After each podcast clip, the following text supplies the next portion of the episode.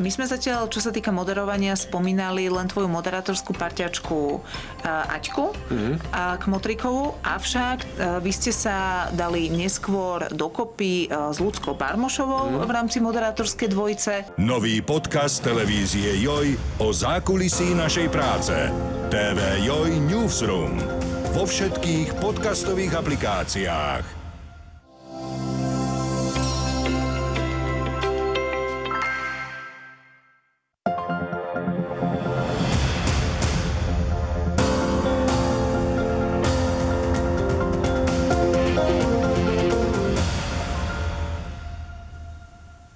Príjemný dobrý deň opäť z podcastového štúdia televízie JOJ.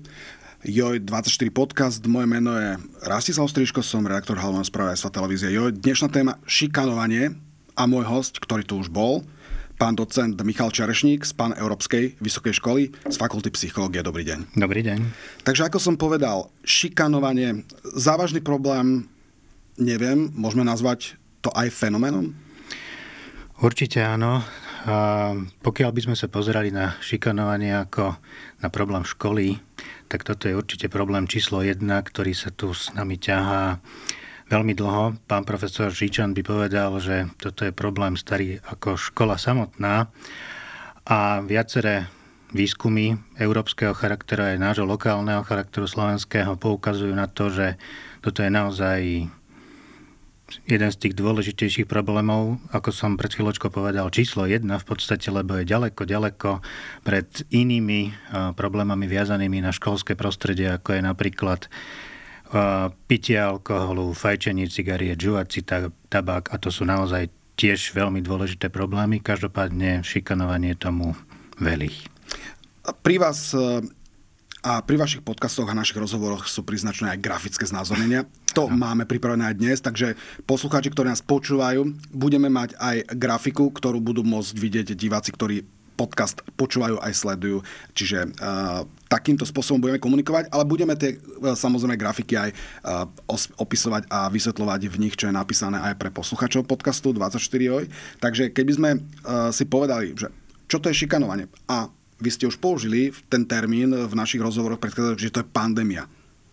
Áno, celkom, to, znie, to znie naozaj rozstrašne. Celkom určite je to epidémia z toho dôvodu, že a, také tie realistické expertné odhady sa pohybujú okolo 20% a viac, čo naozaj zodpovedá tomu epidemickému výskytu nejakého javu. Každopádne dosa rôznia tieto odhady sú od nejakých 11% až k 40, 41%, aj keď teda aktuálne odhady sú na tom ešte horšie. Samozrejme dosť e, závisí od toho, kde sme, v akej škole, v akom regióne. A nie je teda tajomstvom, že na niektorých školách je ten výskyt šikany viac ako 50%, čo je naozaj alarmujúce číslo. Pokiaľ a by to sme... Tá prevancia, to, to je vlastne meranie vzorky od 100 alebo 1000 ľudí alebo žiakov? Tak toto môžeme vysvetliť v jednoduchosti? Pre, aby... Prevalencia alebo výskyt vlastne súvisí s tým, či sa už nejaké dieťa, človek stretol s nejakými prejavmi alebo nejakým správaním, ktoré by sme mohli považovať za šikanujúce, čiže aspoň raz má takúto nejakú skúsenosť. No a podľa toho, čo sme zistili, a myslím teda nejaké výskumné aktivity, tak to vyzerá tak, že naozaj tých, tých detí, tých mladých, tých dospievajúcich je naozaj až príliš veľa ktoré majú práve takúto skúsenosť. Napríklad v mojich výskumoch to bolo viac ako jedna tretina, číslo jedna ako problém v škole je to zaražajúce číslo, ale keď sa spýtam Slovensko a slovenské školy, pedagógovia, psychológovia, odborníci nepoznajú len tak po, poviem, liek na šikanovanie detí a medzi, šik, šikanu medzi deťmi?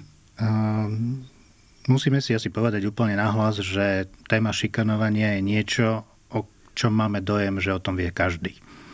Vieme, čo to je, máme o tom nejakú informáciu, možno aj nejakú skúsenosť, ale treba si povedať, že tomuto fenoménu zase nevenujeme tak dlho pozornosť. Je to len niekoľko desaťročí v nejakom európskom alebo celosvetovom kontexte a treba si povedať aj to, že vlastne záujem o túto oblasť, tento problém odštartovalo niečo podobné, ako sme riešili pred pár týždňami na Slovensku. Čiže ten prípad parchovaný, presne žiak, tak, čo skočil zo strechy presne školy. tak. A vlastne s tým e, s celosvetovým záujmom o tému šikanovanie o tém šikanovania e, prišiel pán profesor Olveus, ktorý zomrel pred pár rokmi a začalo to presne tak ako u nás. Niekde severských krajinách typu Norsko, Švédsko došlo k sérii samovrážd a bolo treba urgentne riešiť, čo s tým. A teda ukázalo sa, že práve ide o nejaký dôsledok šikanujúceho správania na školách. Takže a, sú tu nejaké nápadné podobnosti v zmysle tom, čo sme si zažili pred niekoľkými rok, desiatkami rokov v severských krajinách, čo si zažívame teraz aktuálne u nás na Slovensku. Aktuálne, ale pritom desiatky rokov sa to rieši na Slovensku. Čo ste si všimli pri vašich výskumoch a v termíne šikanovania smerom žiaci medzi žiakmi, žiaci k učiteľom, a potom samozrejme máme tu aj ďalší fenomén a to je um, novodobá história o tom, že sa používajú mobilné telefóny, čiže kyberšikana, ideme do, už úplne do virtuálnej sféry, tam to musí byť ešte horšie. A, áno, um, ja začnem asi od konca tou kyberšikanou. To je špecifická forma šikanovania, ktorá je vlastne ešte nebezpečnejšia vo vzťahu k tomu, že a ten zdroj, tá informácia, ktorú uverejníme na internete, tam vlastne permanentne zostáva. Čiže obecenstvo je ešte širšie ako v bežnom prostredí a vlastne tá invektíva, ktorou často zaváňa tá informácia, je vlastne permanentne prítomná. Čiže ktokoľvek sa kedykoľvek môže dostať k tejto informácii a pokračovať vlastne v tom procese, ktorý bol naštartovaný práve tým šikanujúcim správaním. Čo sa týka Kyberšikanovanie je to síce relatívne nový fenomén, aj keď teda už niekoľko desiatok rokov sa s ním konfrontujeme, a, ale stále ešte nevieme presne definovať, čo to kyberšikanovanie je. Takže a, ten výskyt kyberšikanovania, odhad, do akej miery sa vyskytuje na našich školách, je ešte nepresnejší ako v prípade šikanovania ako takého, ako všeobecnej kategórie a tam sa pohybujeme od 6 až po 72% Takže realisticky možno očakávať, že zhruba tak tretina detí sa celkom určite s týmto fenoménom stretáva. Najväčší problém asi súvisí s tým, že my ako dospelí veľmi ťažko vieme už do toho zasiahnuť, pretože nemáme úplne dosah na nejaké četové miestnosti alebo alebo na nejaké sociálne siete, na ktorých naše decka fičia a vieme málo vstúpiť do toho, čo sa tam deje. Na druhej strane si treba povedať aj to, že, že tá komunikácia v internetovom prostredí je mnohokrát skratkovitá. Snažíme sa relatívne, ani nie relatívne, ale veľmi rýchlo odpovedať na to, čo tam odoznelo a používame pritom veľa skratiek. Takže je veľká pravdepodobnosť, že si v tom internetovom kontexte neporozumieme a aj to, čo nebolo pôvodne mienené ako nejaké zranenie, sa tým môže stať. A pokiaľ obecenstvo zareaguje želanie v zmysle uh, tom, že sa im to páči, alebo teda je na to veľká odozva, tak samozrejme takéto správanie bude pokračovať. Takže je veľmi ťažké do toho nejakým spôsobom vstúpiť a intervenovať uh, predtým, ako sa to vlastne zlomí práve do tej podoby ubližujúceho správania. A teraz uh, smerom toto e, zatiaľ vnímame v kontexte, že deti navzájom medzi sebou sa aj cez kyberšikanu mhm. šikanujú, mm-hmm. nejakým spôsobom si ubližujú, nielen verbálne, fyzicky, prítomne na hodinách a tak, ale potom aj smerom k pedagogovi. A z týchto výskumov aj v tomto kontexte strácajú na školách aj autoritu samotní učiteľia, lebo prípada mi to tak, že naozaj ten učiteľ už nie je tá autorita, aká bola, týmto spôsobom, prístupom na virtuálne siete do internetového priestoru, ten učiteľ absolútne stráca kontrolu nad tým celým dianím. Parchovaný, tam samozrejme tieto internetové prostriedky a mobilné telefóny zahrali obrovskú úlohu. Takže naozaj dnes vieme povedať, že učiteľ už nie je tá autorita na škole v tomto probléme, v tomto kontexte? No, vo všeobecnosti vieme povedať, že učiteľi a učiteľky strácajú ten status, ktorý mali pred niekoľkými desiatkami rokov a teraz nemám na mysli iba nejaké finančné hodnotenie, ale celkovo spoločenský status. Takže áno, je to čitateľné a tento odkaz sa veľmi ľahko dostane k deťom a dospievajúcim, takže sa odráža v ich postojoch a hodnotovom nastavení. A môže a mnohokrát aj dochádza k šikanovaniu smerom od detí k učiteľkám a k učiteľom, ale tou naj problematickejšou formou v tomto okamihu ešte stále zostáva šikanovanie medzi deťmi. A samozrejme tam musíme odlišovať, či ide o šikanovanie dievčate dievčatami, chlapcov chlapcami alebo nejaké zmiešané šikanovanie a podobne. A zohráva to teda veľkú rolu aj v zmysle reakcií dospelých, aj rodičov, aj učiteľov, a v zmysle takého mnohokrát bagatelizovania a nevšimania si toho, čo ide, pretože napriek tomu, že pojem šikanovanie je veľmi rozšírený, tak my o ňom veľmi často premýšľame iba v tých dimenziách, že niekto je bytý, má modriny alebo mu strkáme hlavu do, do záchoda a podobne. Čiže naozaj tá fyzická agresia alebo agresivita a mnohokrát zabudáme na tie formy, ktoré sú ťažšie identifikovateľné a práve na tú, na tú psychickú agresivitu, osočovanie, ohováranie, sociálne izolovanie v rámci triedy. Toto sú tiež veľmi nebezpečné formy šikanovania, na ktoré sa neprihliadá a máme tendenciu zľahčovať to vecami, alebo teda vetami typu to si nevšímaj, alebo on ti to robí iba preto, lebo ťa má rád a podobne. A to sa naozaj dostávame niekde až na hranu, ktorá súvisí s inými fenoménmi, ktoré sú typicky pre, typické pre dospelý vek, ako je e, fenomén e, týranej a zneužívanej ženy. Hej. Aj tam častokrát to fyzické násilie nie je tak viditeľné a tak markantné a nemá také dôsledky ako práve ten psychický nátlak na tú ženu. A niečo podobné platí vlastne aj pre šikanovanie. V podstate vybudzujeme takýmito, takýmito radami e, samotné výčitky u samotnej obeti, dá sa povedať. Nie? Nevšimaj si to, obeť ťa má rád, robí ti to preto a ten človek sa môže potom ten obeť, e, obeť tej šikany, šikanovania cítiť, že tak ja niečo robím zle. Alebo v prvotnej, v prvotnej fáze asi nie, ale celkovo chýbajúca sociálna podpora a pochopenie zo strany dospelých môžu vlastne viesť k presvedčeniu, že títo ľudia ma nepríjmajú. Čiže ako náhle sa ja dostanem do tohto presvedčenia iní ľudia, ktorým by malo na mne záležať a mali by sa o mňa starať, sa o mňa nestarajú.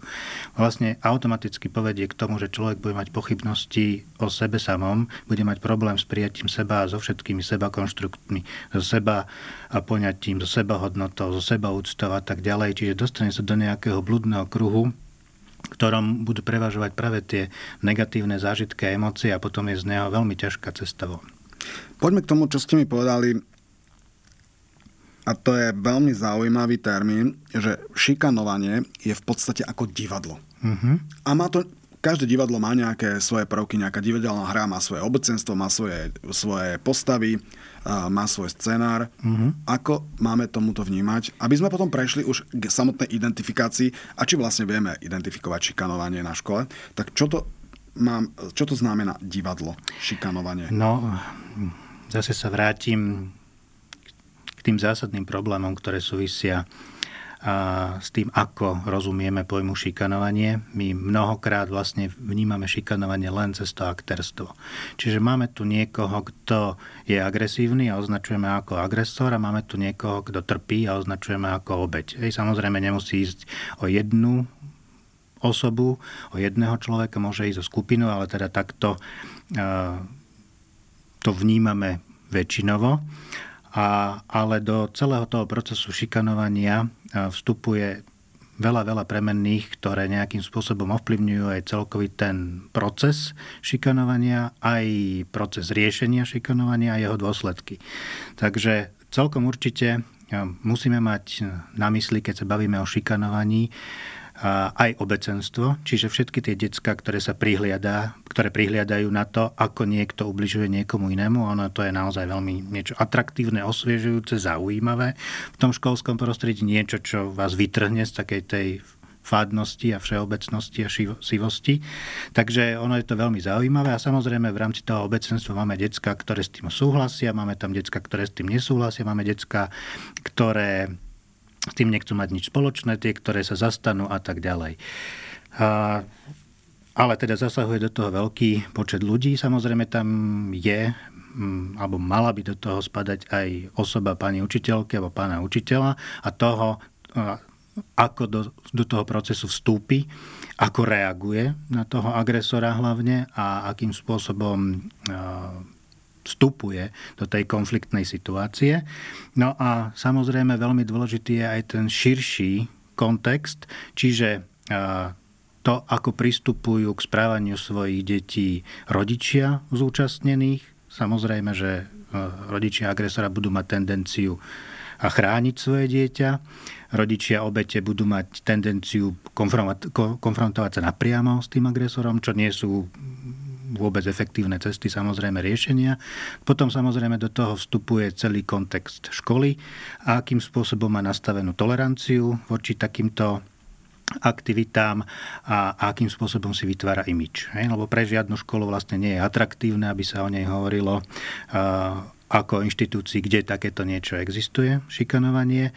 A samozrejme, keď sa niečo dostane na povrch, tak e, prvá reakcia je obranná. Hej, toto u nás neexistuje, toto tu nemáme. Je to niečo podobné, ako keď sa konfrontujeme s nejakým fatálnym ochorením, keď sa dozvieme, teda, že nám zostáva e, pár týždňov, pár mesiacov života, tak prvá naša reakcia je samozrejme, toto nemôže byť pravda.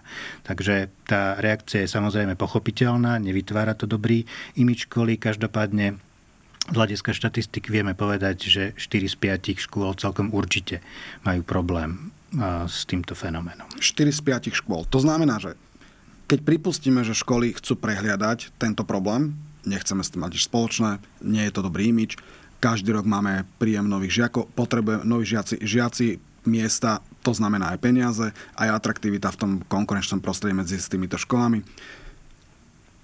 Uh, mne to prípada až, až absurdný takýto pohľad na riešenie takéhoto problému, ako je šikanovania a prehliadania, lebo keď hovoríme, že takéto, takéto konanie medzi žiakmi môže, môže vyústiť do fatálnych následkov a s podozrením, samozrejme je to v štádiu vyšetrovania, sa teraz konfrontuje verejnosť s prípadom s Parchovanmi, kde takisto uh, sú veľmi veľké indicie, že škola nejakým spôsobom tú šikanu alebo to šikanovanie buď prehľadala, neriešila, alebo respektíve riešila nesprávnym spôsobom.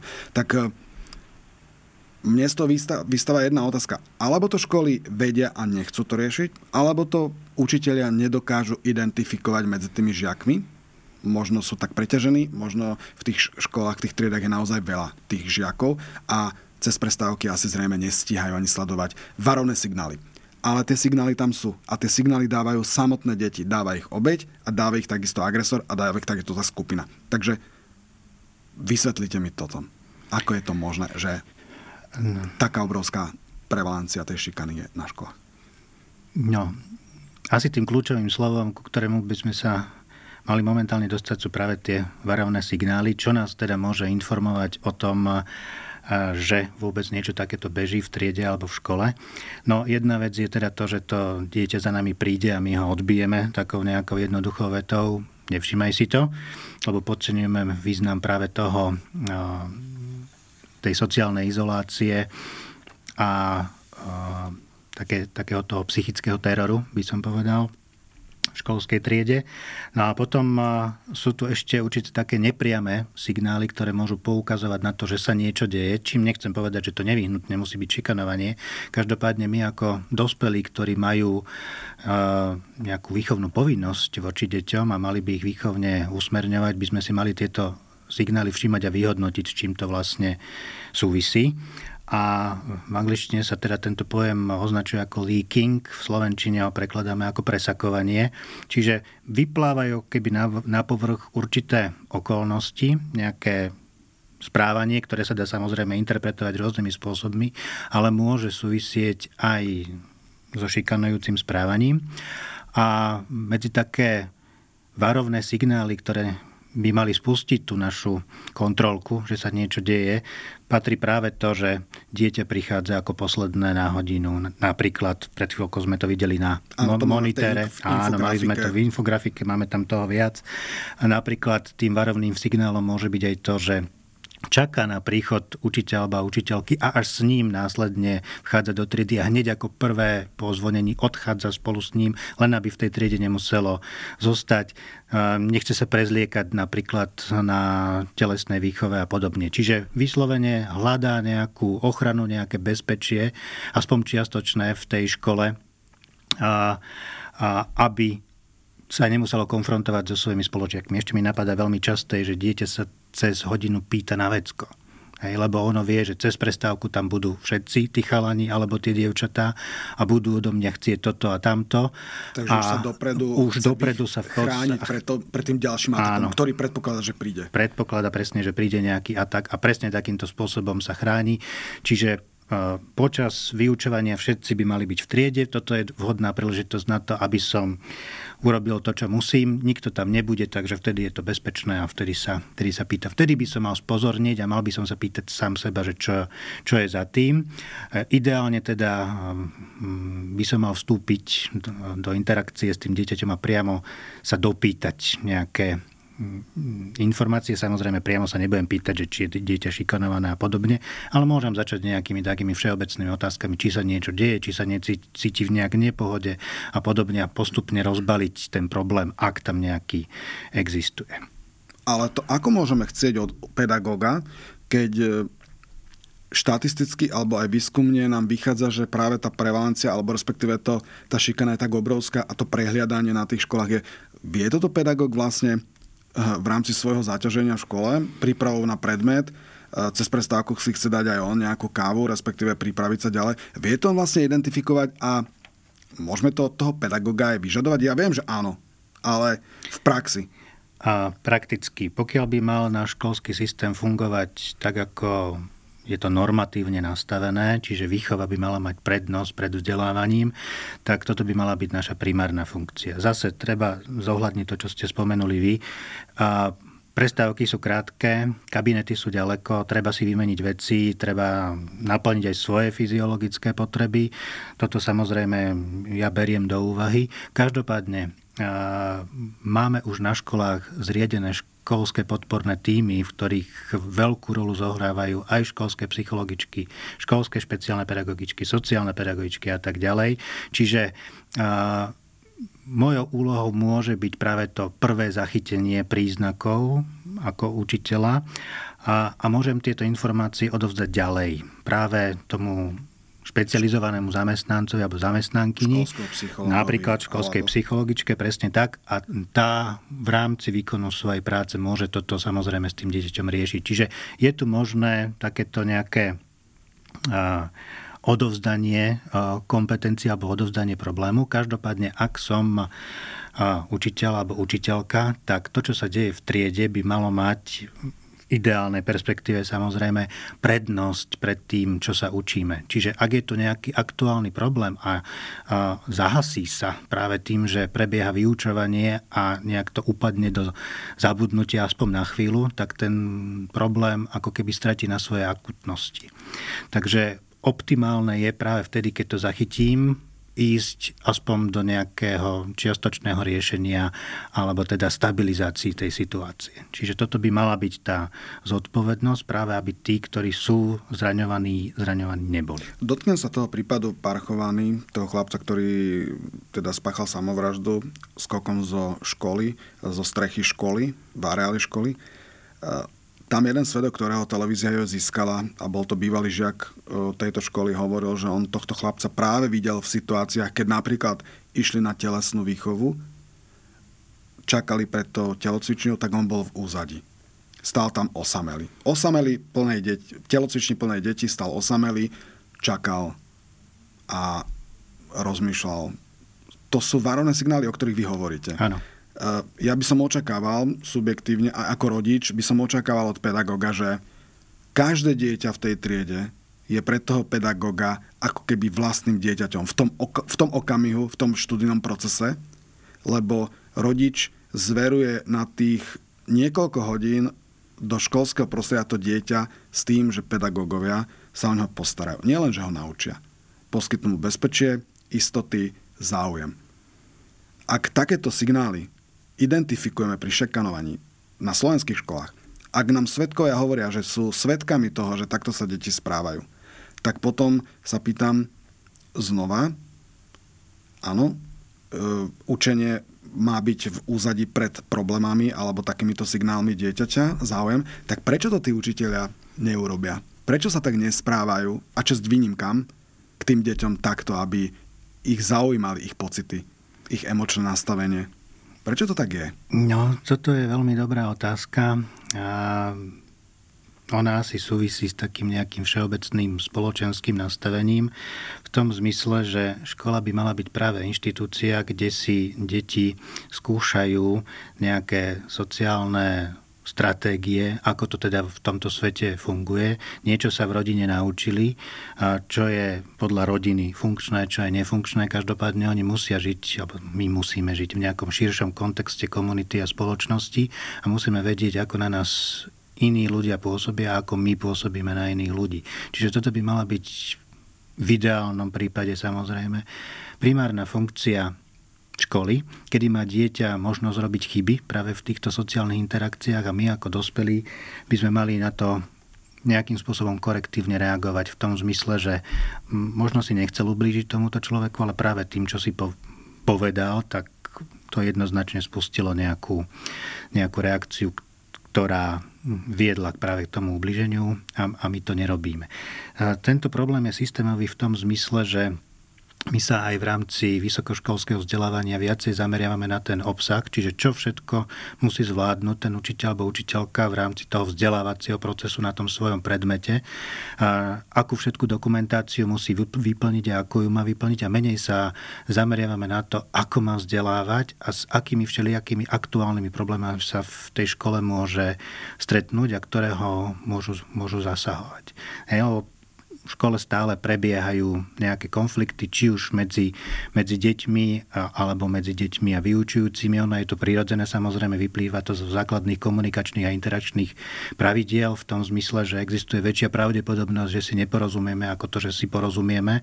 Čiže našou úlohou je práve viesť tú komunikáciu tak, aby sme si rozumeli aj napriek tým odlišnostiam a, a rozličným spôsobom interpretácie, ktoré medzi, medzi nami sú. Čiže v podstate ak by som to chcel veľmi zjednodušiť, tak už v tej pregraduálnej príprave učiteľstva nám chýbajú tieto základné prvky, ako sa sústreďovať na dieťa. Um, ono to môže znieť, ako keby sme nastavovali teraz momentálne po tom prípade v Parchovánoch e, zrkadlo aj samotným učiteľom, ale pripustíme, že chceme nastaviť zrkadlo. Máme Jan, Jan Amos Komenský, to je vzor, toho, čo by sme asi zrejme chceli. Je to náš ideál, je to naša romantizujúca predstava, že takto by to na školách jeho všetky jeho pokrokové pohľady, aj prínosy do školstva, aj e, do samotnej pedagogiky hovoria o tom, že naozaj to dieťa, ten žiak, to je, to je náš centrum toho záujmu. A cez to potom to vzdelanie. Takže ano. prichádzame k tomu, áno, čo ste chceli dopovedať? A čo sa týka Jana Amosa Komenského, nejakým spôsobom predbehol svoju dobu a, a môžeme jeho myšlienky z časti považať za utopistické ako nejaký ideál, ale pokiaľ nemáme dobrú utopiu, tak sa vlastne nemáme k čomu približovať, k akému nemáme ideál, ku ktorému by sme sa blížili, kam máme smerovať, takže veľmi ťažko môžeme nastaviť to, ako by to malo vyzerať. No a pokiaľ by sme išli úplne do jadra Komenského myšlienok, tak vlastne on tvrdí, že celý výchovno-vzdelávací proces by mal byť postavený na princípe lásky. Teraz nemyslím erotickú samozrejme lásku, eros, ale myslím lásku agape, lásku k blížnemu a od toho by sa malo odvíjať celé to naše vzdelávanie. Čiže ten záujem, o o ktorom ste hovorili, starostlivosť dieťa, všímavosť a tak ďalej. To sú práve tie atribúty, ktoré by mali byť úplne najdôležitejšie pre tú učiteľskú, ale aj rodičovskú rolu samozrejme. Lebo rodičovstvo nejakým spôsobom nemôžeme um, vynechať. Zámerne som Komenského spomenul preto, lebo ako vy, špecialisti psychológovia, sa riadite pravidlom nikdy nepoškodiť klienta. Tak sa lekári riadia svojou Hipokratovou prísahou a takisto musia, musia konať v tomto. Učiteľia tiež by asi zrejme do systému, minimálne na Slovensku, ak máme takúto pandémiu, ktor- o ktorej sa teraz rozprávame, by mali mať zakomponovanú povinnosť. Povinnosť rešpektovať emócie, pocity a naozaj tú lásku k tomu dieťaťu a potom to vzdelanie, samozrejme. Dá sa s tým súhlasiť, čo teraz som povedal? Dá sa s tým súhlasiť, len um, tu sa v tom výchovnom procese dostávame do jedného problematického bodu a, a vo vzťahu k tomu, čo hovoríte, by mnoho škôl a mnoho učiteľov a učiteľiek asi nesúhlasilo v tom zmysle, že robia preventívne programy, ktoré sa dotýkajú aj tejto oblasti. Áno, vyplývajú aj z toho aj nejaké metodiky ministerstva školstva, ktoré boli vydané k depistáži šikanujúceho správania. Áno, to je pravda. Každopádne tých rizikových fóriem správania v školskom prostredí je strašne veľa a vlastne pribúdajú nové. Je to veľmi dynamický fenomén, ktorý sa v rádoch jednotiek rokov veľmi rýchlo mení. Takže je prakticky nemožné reagovať na čokoľvek, čo sa v tom školskom prostredí vyskytne veľmi špecifickou intervenciou, respektíve preventívnou aktivitou. Je náročné reagovať na výskyt pitia alkoholu, výskyt fajčenia cigariet, výskyt alkopops, predčasného sexuálneho styku, nevhodné strávacie aktivity a tak ďalej. Tých fóriem rizikového správania je strašne veľa a pokiaľ chceme byť naozaj efektívni a pripraviť dieťa na to všetko, čo ešte len môže prísť, tak v zásade by sme mali ísť úplne do jadra. Čiže hlavnou formou prevencie z mojej perspektívy, a netvrdím to samozrejme len ja, ale zastávam ten názor, by nemala byť špecifická prevencia, ale tým prvým krokom by mala byť práve nešpecifická prevencia v zmysle rozvíjania socializačných schopností detí, práce s emóciami, práce s hodnotami, Čiže ja, ja to nazývam ako také metaschopnosti, kedy som vlastne pripravený potenciálne na každú rizikovú situáciu a mám veľké možnosti, ako sa s tým vysporiadať efektívnou cestou. Čiže čokoľvek v budúcnosti príde a nebude to pre mňa žiadané, tak som pripravený na to reagovať tak, aby som si z toho neodniesol nejaké zranenie. Aj jedno, aký fenomén rizikového správania to bude. Takže vlastne, aby dokázal to dieťa dokázalo každou možnou pocitovou krízou prejsť, napríklad aj konfrontačnou medzi spolužiakmi. Ty máš také oblečenie, vy, vy bývate v takom dome, máte také auto alebo nemáte žiadny bicykel a toto aby dokázal zviesť. Lebo toto môže vyústiť práve k tomu šikanovaniu ano. a to, čo vy hovoríte, vlastne je to ten iný spôsob prípravy tých detí na, to, na, takéto, na takéto situácie. Domnievam sa, že toto je cesta nešpecifické. K tomu sa vrátime, lebo to mm-hmm. mňa veľmi zaujalo a mm-hmm. zaujíma ma to a mám na to pripravenú otázku, ale poďme ešte k varovným signálom, lebo mm-hmm. ak dokážeme teda identifikovať varovné signály. Dieťa stojí mimo, pýta sa cez pres, na, na vece cez hodinu, vchádza do triedy so svojím pedagógom, pozvonení, prípadne uh, má veľa ospravedlných hodín zo strany rodičov, doma má symptómy, boli ho brucho, hlava, mm-hmm. aby e, identifikuje rôzne zdravotné problémy, len aby sa vyhlo tomu, e, tomu vzdelávaciemu procesu kontaktu so svojimi spolužiakmi, tak potom sú ale ešte aj ďalšie varovné signály. A to už sú tie priame, ktoré súvisia práve s tým, čo sa deje v triede čo môžem priamo zachytiť na, napríklad tedy, keď e, vyvolám dieťa, ono nejakým spôsobom odpovedá a niekto z opačného konca triedy naň vykrikuje nejaké posmešné poznámky. A toto už je úplne priamy signál, ktorý nasvedčuje tomu, že to dieťa je nejakým spôsobom šikanované. A celkom určite by som to mal riešiť ako nejaký, nejaký problém. Toto už presahuje hranice takého klasického konfliktu, do ktorých sa deti dostávajú. Samozrejme, konflikty sú bežná súčasť nášho života a, a nemôžeme sa im nejakým spôsobom vyhnúť, patria aj do toho školského prostredia. Každopádne aj toto je naša zodpovednosť ako dospelých a pokiaľ sme zachytili nejaký konflikt medzi deťmi a vidíme, že nie je riešený tým efektívnym spôsobom v zmysle vypočutia a tendencie porozumieť, čo tá druhá strana hovorí, tak by sme mali do toho nejakým spôsobom vstúpiť a modelovať tú situáciu tak, aby sa deti mohli naučiť, čo je efektívna komunikácia, ktorá nie je zraňujúca pre jednu stranu alebo pre obidve. Každopádne my nemôžeme nastaviť nejaké absolútne pravidlá v tom zmysle, že v škole nesmú byť konflikty, nesmú tu byť problematické situácie a tak ďalej. To by sme sa naozaj dostali do nejakej umelej situácie, ktorá vôbec nesúvisí s reálnym životom a nejakým spôsobom tie decka nepripravuje na to, ako budú fungovať v bežnom svete. Takže takto nejak postupovať nemôžeme. Každopádne nejaké hranice toho, čo je priateľné a čo nie je priateľné, musia byť nastavené a celkom určite súvisia práve so schopnosťami tých detí a s, tým kontextom, v ktorom to prebieha. Pretože jedna veta môže byť indikátorom šikanovania a zároveň nemusí. Hej? Napríklad taká veta, smrdíš, môže byť prejavom práve šikanovania, nejakého hanobenia, alebo môže byť prejavom aj nejakého dobrého vzťahu, kedy tie decka sa takýmto spôsobom napríklad zdravia. Ale môže byť napríklad aj takou obranou vetou pred tým šikanátorom, áno, áno. ktorý príde a to dieťa napríklad si zobere, zoberie si ako za vzor tak to, čo ty mne, tak ja tebe a zautočí práve na takúto intimnú situáciu, keď e, napríklad smrdíš. A možno, že čaká, že takým spôsobom sa obráni pred tým ďalším atakom, lebo sa toho šikanátora to mohlo práve dotknúť. Áno, toto je ďalší problém, ktorý súvisí so šikanovaním a to je vlastne jeho šírenie. Hej? A veľmi ľahko si osvojíme túto stratégiu ubližovania iným, pretože to zjednodušuje naše fungovanie a a v podstate nám umožňuje chrániť sa pred tými agresormi. Čiže veľmi často to dopadá tak, že decka, ktoré sú šikanované, aj samotné šikanujú.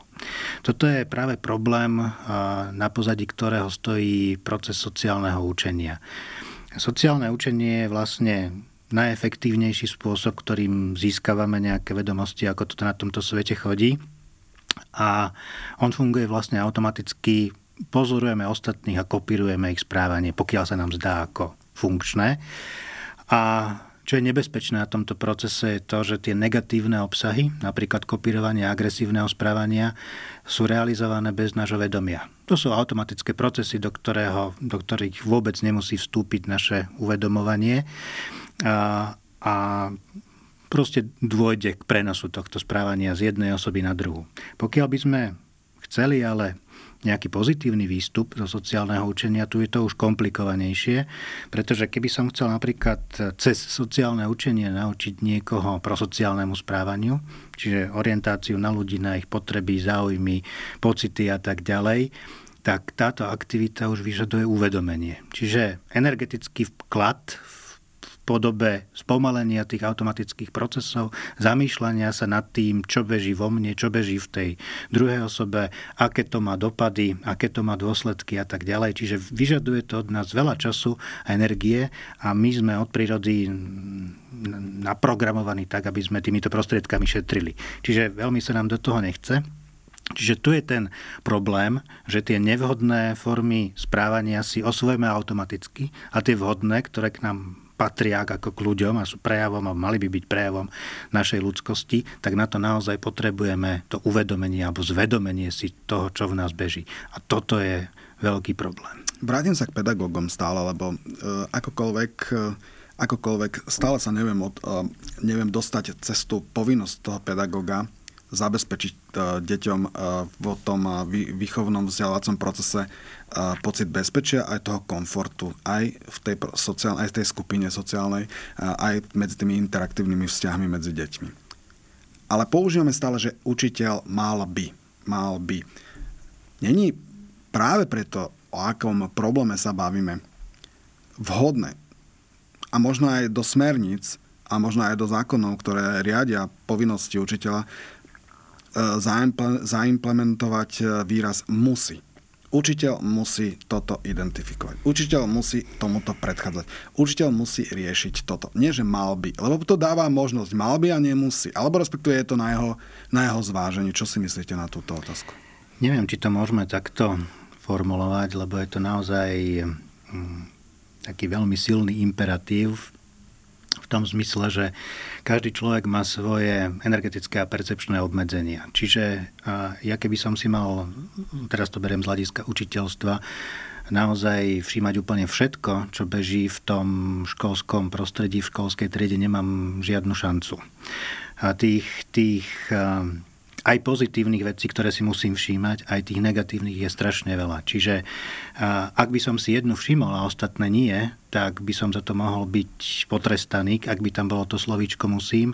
A to je zase nejaký umelý mm, hon na čarodejnice, ktorý by asi so sebou nepriniesol ten želaný výsledok. Každopádne takéto citlivovanie učiteľstva a budúceho učiteľstva na to, čo všetko je možné a na čo si treba dať pozor, je veľmi vhodné, by som povedal, úplne by postačilo, keby naozaj blikala tá kontrolka, že niečo sa deje, mal by som do toho, alebo mala by som do toho vstúpiť. A teda zaujímať sa, že čo je za tým. Toto by úplne postačovalo v tom... Ale, ale možno by ste súhlasili, keby sme namiesto toho, že mal by som, ale že musím do toho vstúpiť, lebo sa to deje priamo pred mojimi očami v tomto prostredí, v ktorom ja som teraz momentálne zodpovedná No, ja, ja si myslím, že citlivého a zodpovedného človeka to inak ani nepustí. Takže a, samotné to uvedomenie a zvedomenie si toho, že teraz som zodpovedný za tieto deti a za to, čo sa s nimi teraz momentálne deje, ako komunikujú, ako im to ide v triede, ma proste nepustí do toho, aby som do toho nevstúpil, či mi to nejaký text hovorí alebo nehovorí.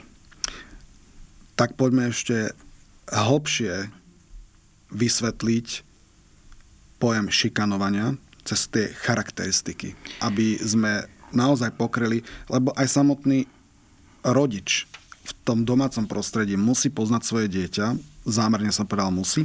Predpokladám, že je to logické a priateľný termín, lebo s tým dieťaťom žije, vychováva ho a má ho, má ho pred sebou neustále. To by bolo samozrejme optimálne, keby sme ako rodičia poznali svoje deti.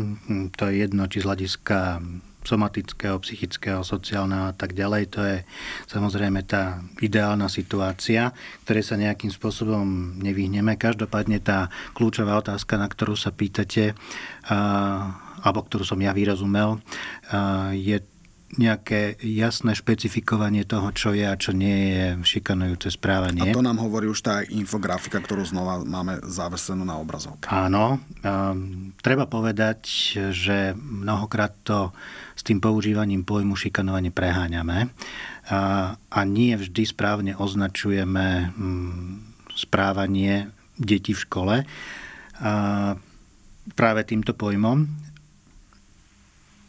Tieto slajdy, ktoré máme pripravené a jeden z nich môžeme teraz vidieť na obrazovke, slúžia práve na odlišenie toho,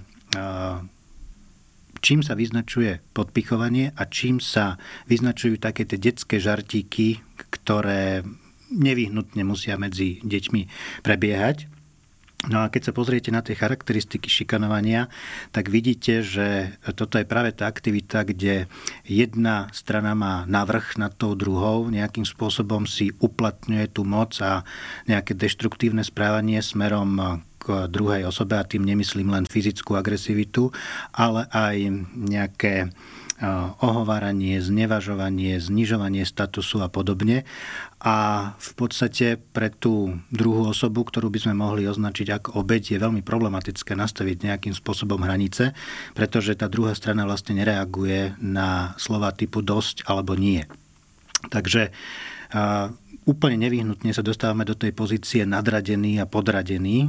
Ten agresor tu má zjavne navrh, nechce prestať s tou činnosťou pri obeti je to presne naopak, chce prestať s tou činnosťou, ale nemôže, pretože jej napríklad chýbajú nejaké sociálne zručnosti, sila a tak ďalej.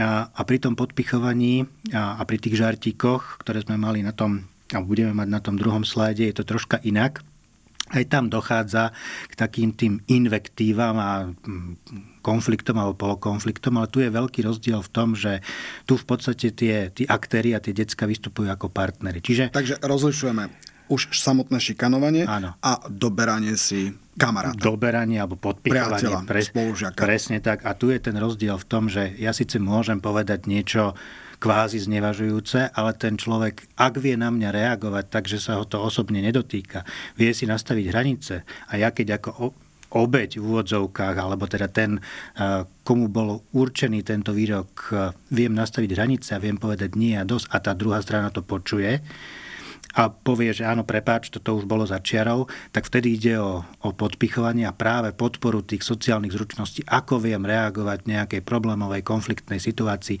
a ideálne tak, aby som nezasiahol hodnotu toho druhého človeka, či už z jednej alebo z druhej pozície. Čiže Takže je to vlastne taká akási vzájomná dohoda. Áno, áno. Že na tejto vlne poďme, OK, ja tebe, ty mne, stále to má nejaké hranice, stále ano. sa viem rozhodnúť, že idem z toho už preč, ano. alebo zostávam. Ale... A tá druhá strana to rešpektuje. Čiže je to také obojstranné. Čiže podpichovanie je vyslovene... To môže byť aj šarvátka? Uh, šarvátka v zmysle fyzickej potič, sa, potičky, také, myslíte? Áno, áno. Uh, myslím si, že nie. Naozaj sa tu bavíme o... Lebo to už je nejaký o, atak fyzický. Áno, presne, hej. je to fyzický atak, ktorý je už mimo niečo tolerovateľné v našej spoločnosti.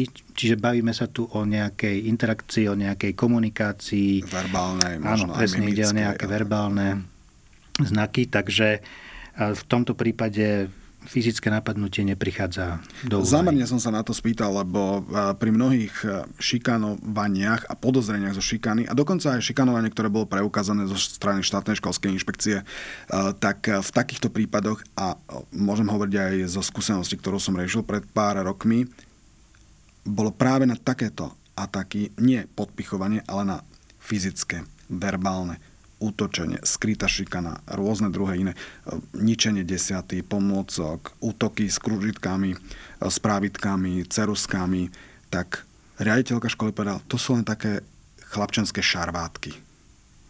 A s tým asi sa nedá súhlasiť. Nie, určite s tým nedá súhlasiť. Dokonca si myslím, že e, tu už ide o pokročilé štádium šikany, ktoré je náročnejšie na riešenie a majú čo do toho povedať aj externé inštitúcie v zmysle policie, lebo toto je už možné chápať ako nejaký prístupok voči zákonu. Takže k podpichovaniu ešte. Povedzme si, ako obyčajný človek, učiteľ teda dajme tomu v nejakom zložitejšom regióne, kde sa všetci navzájom poznajú, rodičia, učitelia, žiaci, ako keby jedna veľká rodina, malá komunita. Ako má on identifikovať šikanovanie a podpichovanie? Jednoduchý kľúč, dá sa to povedať? Dá Jedno, sa poradiť? Jednoduchý kľúč je taký, že keď dostávam informáciu od človeka, od dieťaťa a, a ono, alebo on sa cíti nepríjemne v tej situácii, môžem eh, sa približovať tomu, že pravdepodobne ide o šikanovanie, aj keď samozrejme môže to byť nejaký dlhšie trvajúci konflikt, ktorý má nejaké príčiny, nejaké dôsledky, nemusí ísť o šikanovanie, ale s veľkou pravdepodobnosťou už ide. Ako náhle sú si tí dvaja čo spolu interagujú, to už jedno, či jednotlivec alebo skupina rovnocenní a vedia na seba reagovať a vedia sa rešpektovať, tak vtedy o šikanovaní nemôže byť reči. A ešte jedna veľ, veľmi dôležitá vec mi napadá vo vzťahu k vymedzeniu toho samotného pojmu šikanovanie. A šikanovanie nie je jednorazová aktivita. Musí ísť o nejakú opakovanú, neželanú invektívu voči obeti, aby sme mohli uvažovať o tej definícii šikanovania. My častokrát používam ten pojem aj pri nejakom jednorazovom strete. Dobre, ale povedzme si teda, povedzme rodičom, ako majú rozumieť významu alebo výraz opakovanie. Opakovanie. Jedenkrát, druhýkrát sťažnosť dieťaťa na takéto konanie už tretíkrát je varovný signál, alebo už to môž, musíme začať takto riešiť? A varovný signál je už prvé upozornenie už to, že nám dieťa či už správne alebo nesprávne niečo identifikuje, to je, jedno. Každopádne môže to byť nejaký náznak, nejaký začiatok dačoho a čím skôr do toho vstúpim, tak tým je menšia pravdepodobnosť, že sa mi to niečo pretaví do šikanujúceho správania, čiže varovným signálom je hneď prvá informácia. Každopádne už keď prebieha druhá, tretia, tak to celkom určite môžeme považovať za opakované správy. A dostali sme sa k vyšetrovaniu samotného šikany zo strany mm. rodiča mm-hmm. a zo strany pedagóga, učiteľa, vedenia školy, riaditeľa. Ale podpichovanie, šikanovanie, rozdiely, to sme si vysvetlili, ale môžu byť omily. Pri tom, akým spôsobom chceme to riešiť, čo, čo nesmieme spraviť, čo je zlé, akým spôsob, aký postup, keď zvolíme, je naozaj, že ten, ktorý tak, tak to nie. Najčastejšou chybou, ktorá sa ešte stále vyskytuje v našom školskom prostredí, je priama konfrontácia agresora a obete. To znamená, že postavím si jedného, druhého ako pedagóg, no čo ste si robili? Presne Takto? tak, presne tak. On mi hovorí, že ty si robil toto, samozrejme ten agresor to bude popierať a, a najčastejšie to skončí tým, že podajte si ruky a vzájomne sa ospravedlňte. Hej, tá obec sa nemá za čo ospravedlňovať, to je, to je jedna vec a, a v tej situácii, kedy sa obec cíti ubližená a pravdepodobne právom, a to podanie ruky vlastne nie je ozajstné. Hej. Nie, je to, nie je to zmierenie sa s tým človekom, je to len vyhovenie vonkajšiemu tlaku pán, pani učiteľky alebo pána učiteľa. Ak by ste mali odpovedať teraz v tomto kontexte, čo ste povedali, v, koľko, v koľkých prípadoch sa takto rieši šikanovanie na školách? Takýmto spôsobom, podľa vás? Veľmi ťažko sa mi to odhaduje, ale eh, celkom určite by som to odhadoval na nadpolovičnú väčšinu taký triezvý odhad. Takže toto, hoďme to do koša, nie je to cesta. Poďme ďalej. Nie, určite, určite to nie je cesta. Ďalšia veľká chyba, ktorá sa deje, je také náhodné identifikovanie svetkov. Čiže ak už sa vydám tou cestou, že hľadám svetkov, ktorí mi vedia dosvedčiť verziu jednej alebo druhej strany, tak by to malo byť plánované. Čiže nemalo by to byť nejaké náhodné hľadanie detí na hm, chodbe, cez prestávku povedzme videl si, nevidel si, ale malo by to byť také jednoznačné. Mal by som mať indikátory toho, kto všetko bol v tom obecenstve a má tú tendenciu pravdivo mi povedať, čo sa stalo. Samozrejme, pravda je subjektívna kategória, každý má svoju vlastnú perspektívu. Možno budú decka, ktoré budú viac prihliadať na perspektívu agresora, niektoré budú prihliadať na perspektívu obete, ale ja ako dospelý by som sa mal vedieť dopracovať k relatívne objektivizovateľným informáciám o priebehu, vecnom priebehu toho, čo sa stalo. Takže kvalitného svetka hľadať, nie ad hoc niekoho na škole, ktorý napríklad má zlé, zlé známky a možno si chce pomôcť tým, že povie, bolo to takto. Nebolo. Mm-hmm. A potom? Ďalšia záležitosť, my sme si hovorili o tom, že šikanovanie je divadlo. Čiže ja keď riešim samotné šikanovanie v triede, čiže zoberem si agresora, obeď pred všetky ostatné deti, ja vlastne zostávam v tom procese. Čiže Udržem pozornosť. Po, pozbudzujem to obecenstvo, aby sa ďalej bavilo na tom, čo sa, čo sa udialo a hoci to tie decka môžu mať ako niečo, čo je morálne správne, tak to bude pre nich celkom určite nejakým spôsobom osviežujúce od toho všetkého, čo sa v škole deje. Takže budú do toho, alebo môžu mať tendenciu do toho nejakým spôsobom prispievať. A samozrejme, ako náhle mám už okolo seba obecenstvo divákov a diváčky, tak už mám väčšiu tendenciu skreslovať to, ako o sebe vypovedám a mm, mám tendenciu viac obraňovať seba. Čiže hlavne ten agresor, pravdepodobne pôjde do pozície, kedy bude silou mocou popierať nejaké nevhodné motívy svojho správania. V tom, ja by som tú grafiku ešte poprosil o milý pri vyšetrovaní, aby sme si to dali na obrazovku, lebo je tam jeden zásadný, samozrejme z tých dôležitých bodov, jeden zásadný a ten je na poslednom linku a to je, keď vyzvete obeď k zmene školy. Či už rodičia, zmen tú školu, nepôjdeš tam, ideš preč. Ale prečo? Z bezpečnostných dôvodov je to až kľúčové. Ano. Zobrať to dieťa odtiaľ preč.